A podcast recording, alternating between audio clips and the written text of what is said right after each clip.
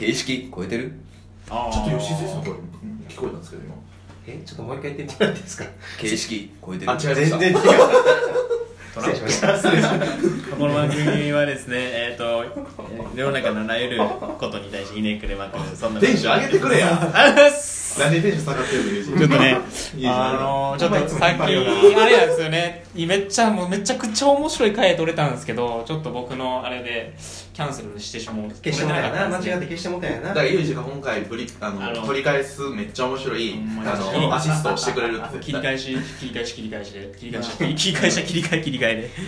切り返しめっちゃ求めるやん。自分ができてない切り返しすぎてゴールいけへんから。なかなかゴールが。ねぐるぐる回ってるバカ行きすぎるでしょ楽し今のそういうそう。ことや楽しそう。で、えっと、な、何でしたっけえっと、ごめんあごめんごめんごめんそうそうすいませんポサの話ですすんません。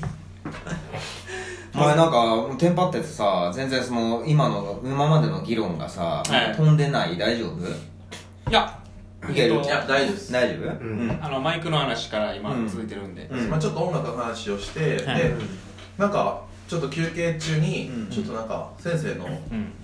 ブランディングのお仕事の話がちょっと今回のやつにつながりそうやったんでうん。うん。それなんかちょっと話聞いてみたいですね。うん。パン屋さんのうん。あのー「風」とか「ポサ」とかうん。うん「あの敵」っていう言葉って、まあえー、と何かにこう包括されるというか含まれる話、うん。つまりうん。既成概念はい。が初めにあって、はい。でそれを追随するんじゃないかっていう議論が、えーとああったと思うんです、うん。うん。だから何かなんとか風古民家風とか言われた時にそれっぽいものを作るっていうのが多分今の、えーと議題なんだと思うんですよね、はい。で、えー、とこれらって多分英語で言うとねスタイルに置き換えれるんじゃないかと思ったりもしてるわけ、うん、何かその形式の部分ね、うん、でこのラジオの一番初めにいつも言ってるように形式超えてるっていうところなんで、まあ形式をどう超えるか、うん、デザインという分野においてねいうのが結構重要なテーマなんだなっていうことで、まあ、今考えてるわけですよ。いやなんかほんまやっぱ嬉しいな先生とこんなんも。う一回できるの対立してるいや嬉しいよ。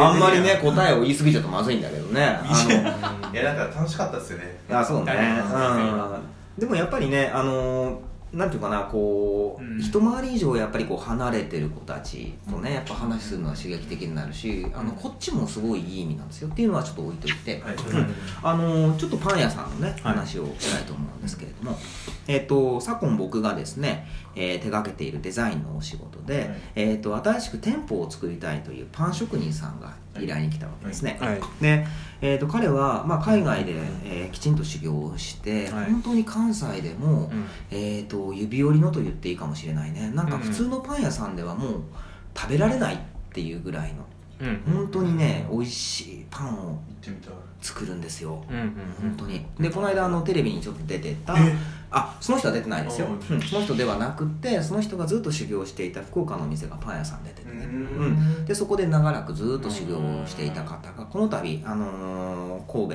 えー近郊の町でね、オープンをすることになったと。はい。言ってダメなんですか？場所とか。あんまりまだ言ってダメなんですかえっ、と、えー西宮ですね、えー、と市でいうと、うん、で、えー駅でいうと甲子園口駅です、ううん。なんかオープンしたら僕ら行ってちょっとラジオで話させてもらいます。あそうですね。オーはい。プンしてからそうですね。でこれがねいわゆる本当にこう筋金入りのパン職人さんなんですね。喋るのが苦手。おああ。とりあえず、たまに俺のパン食べろっていう感じですか？そう。ただまあそんなにおごってはいなくって、ねえ。もうあの寝ないでパンを作りたいって好いう。きなんですそうなんですよ。かっこいい。うん、でもちろん僕は、えー、と建築のデザインの仕事をしてますけど寝ないでやるぐらい好きなんで、そこでまあ意気投合すると。でこの人にどんなロゴのデザインをしてあげたらいいのかいうでその名も、まあ、パン屋さんですよ、その店名を聞かないことにはロゴはデザインできないわけですね、えー店名なんですか？パン屋さんです。ん。いやいやいやいや。店名を聞いてる。お店の名前ですよ。ジャンルではなく。そう。ジャンルではないです、はい。お店の名前なんですか？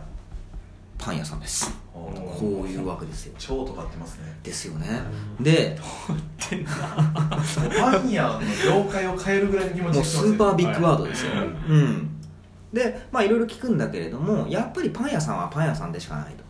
いう話もあるし、まあ、一番親しまれてるのはパン屋さんというこの響きだと、うん。うん、だからそれは多分敵とか風に通じるものがあると思うんですよね、でも彼は言ったように玄人です。うん。えっ、とパン屋さんってさパンってどんな字をイメージしますか、カタカナ。でしょ？はい。矢は当然漢漢字ですね。で3はひらがなですよね、はい。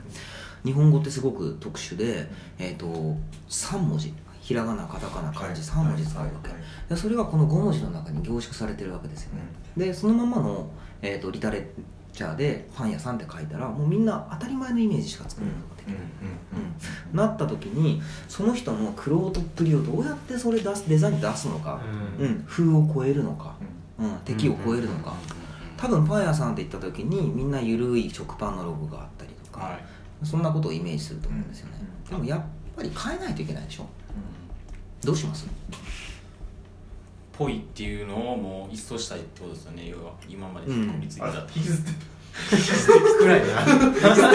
気づってくらいね一掃するのが多分我々デザイナーの仕事なんですよ。そう新しい概念をきちんと作っていくっていうところそこで。うん。あああいいです、うん、で僕はその彼にねどんな、あのーロゴがいいかって考えた時にはい。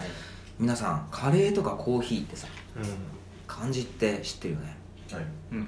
ちょっとそうできますね。パンってこれほど定着してるのに漢字って知ってる？知らないです。知らない。あるんですか？あるんですよ。当て字だけどね。うん。うんうんでそんなのさ今 Google で調べればすぐ出てくる。でも調べることすらしなかったですでしょはい。うん。それが多分なんかちょっと面白い。っううん。んていう気づきなんだと思うんですよね。僕もデザインのこの仕事しなかったら一生多分パンっていう漢字を知らずに死んだと思うんだけど、うん、でも、あの今回そのお仕事にあたってねパンっていうのをモチーフパンっていう漢字をモチーフにしてでまあロゴを作ったわけですよ。はい。でそれがやっぱりこう一般化していく、うん、パッと見た時に誰でもあの漢字すっげえ難しい漢字なんだけど、うん。パンって読める。書け,、ま、書けないけどね。イメージで入ってくる、はい。そういう概念を作るのが多分我々のデザイナー、うん。ねひねくれ3兄弟が多分これからやる仕事、いやもう間違いないです、うん。ゼミ室ましたよ ちょっと講義っぽくなっちゃったけどまあでもなんねか今の話聞いてやっぱ自分らこうなってるのはそう、うん。それはこのゼミおったらそうなってるうん。なケークが来てますねちゃんと遺伝子と。いうでなんか今の話を聞いてなんか聞いてみたいなと思ったのはそのまあ、まるまるっぽさみたいな話の元にはあるスタイルというか形式があって、でその形式を表現する言葉としてぽさとかうん。敵とか風があってでそうやって今のパン屋さんでいくとカタカナ漢字ひらがなみたいなことが形式化されててで形式を外すための漢字みたいな話そうそうそうそうでそれをを形式を何を基準にして外すかって時にそのパン屋さんのうん。技量があるみたいな話があってでそれって今まで一般化っていう話もあるんですけど、新しいスタイルとか形式を作ってしまうことうん。でもあって、うん。でそれまたぽさとか風とかを生み生むことになるじゃないですか、うんうんうんうん。でかつ自分のスタイル化してしまう。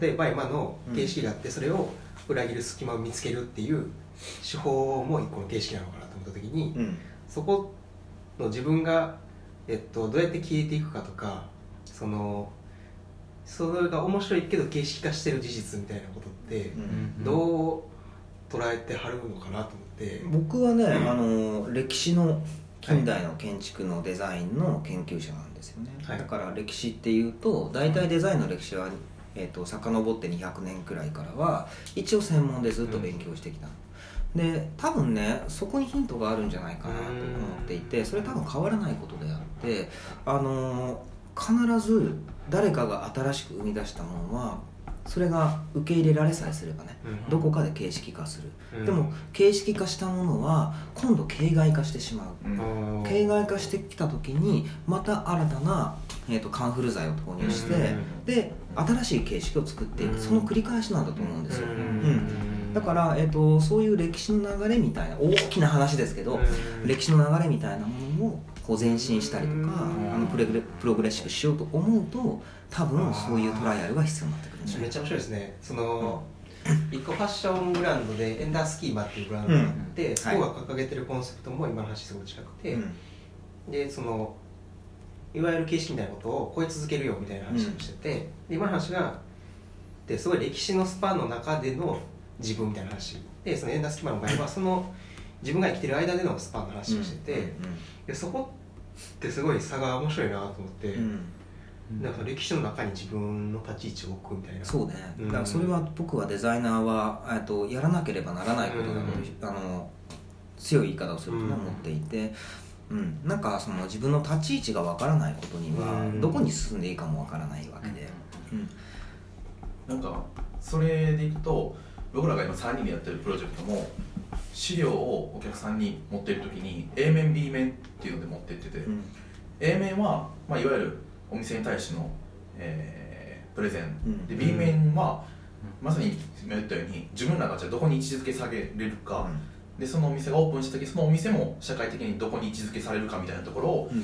考えていかへんかったら、うん。ダメただただ消費されてうん。回収されて終わってしまうよね、うん。みたいなことを話してて、うん。それをなんかこのメンバーと両軸で進んでいけるよねっていうのがあるんで、うん。そこは多分僕らもめっちゃ重要視というか、うん。やってかへんかったら多分もう今の僕らの同期です回収されちゃった人いっぱい見てるんで消費っていう言葉が今出たけれども、僕は、えー、と風とか敵っていうのは、うん。まあ、消費されたものうんのことを実は指してるんじゃないかな、うんそのうん守備範囲は違えどね、うんうん。まあ、ここでちょっとお時間が来てしまったうんので、まあ、引き続きちょっとその商品に当たるところを、えー次回の回でお話ししていきたいなと思っております。でこの番組が良ければいいねとリツイートお願いします。ありがとうございました。またお会いしましょう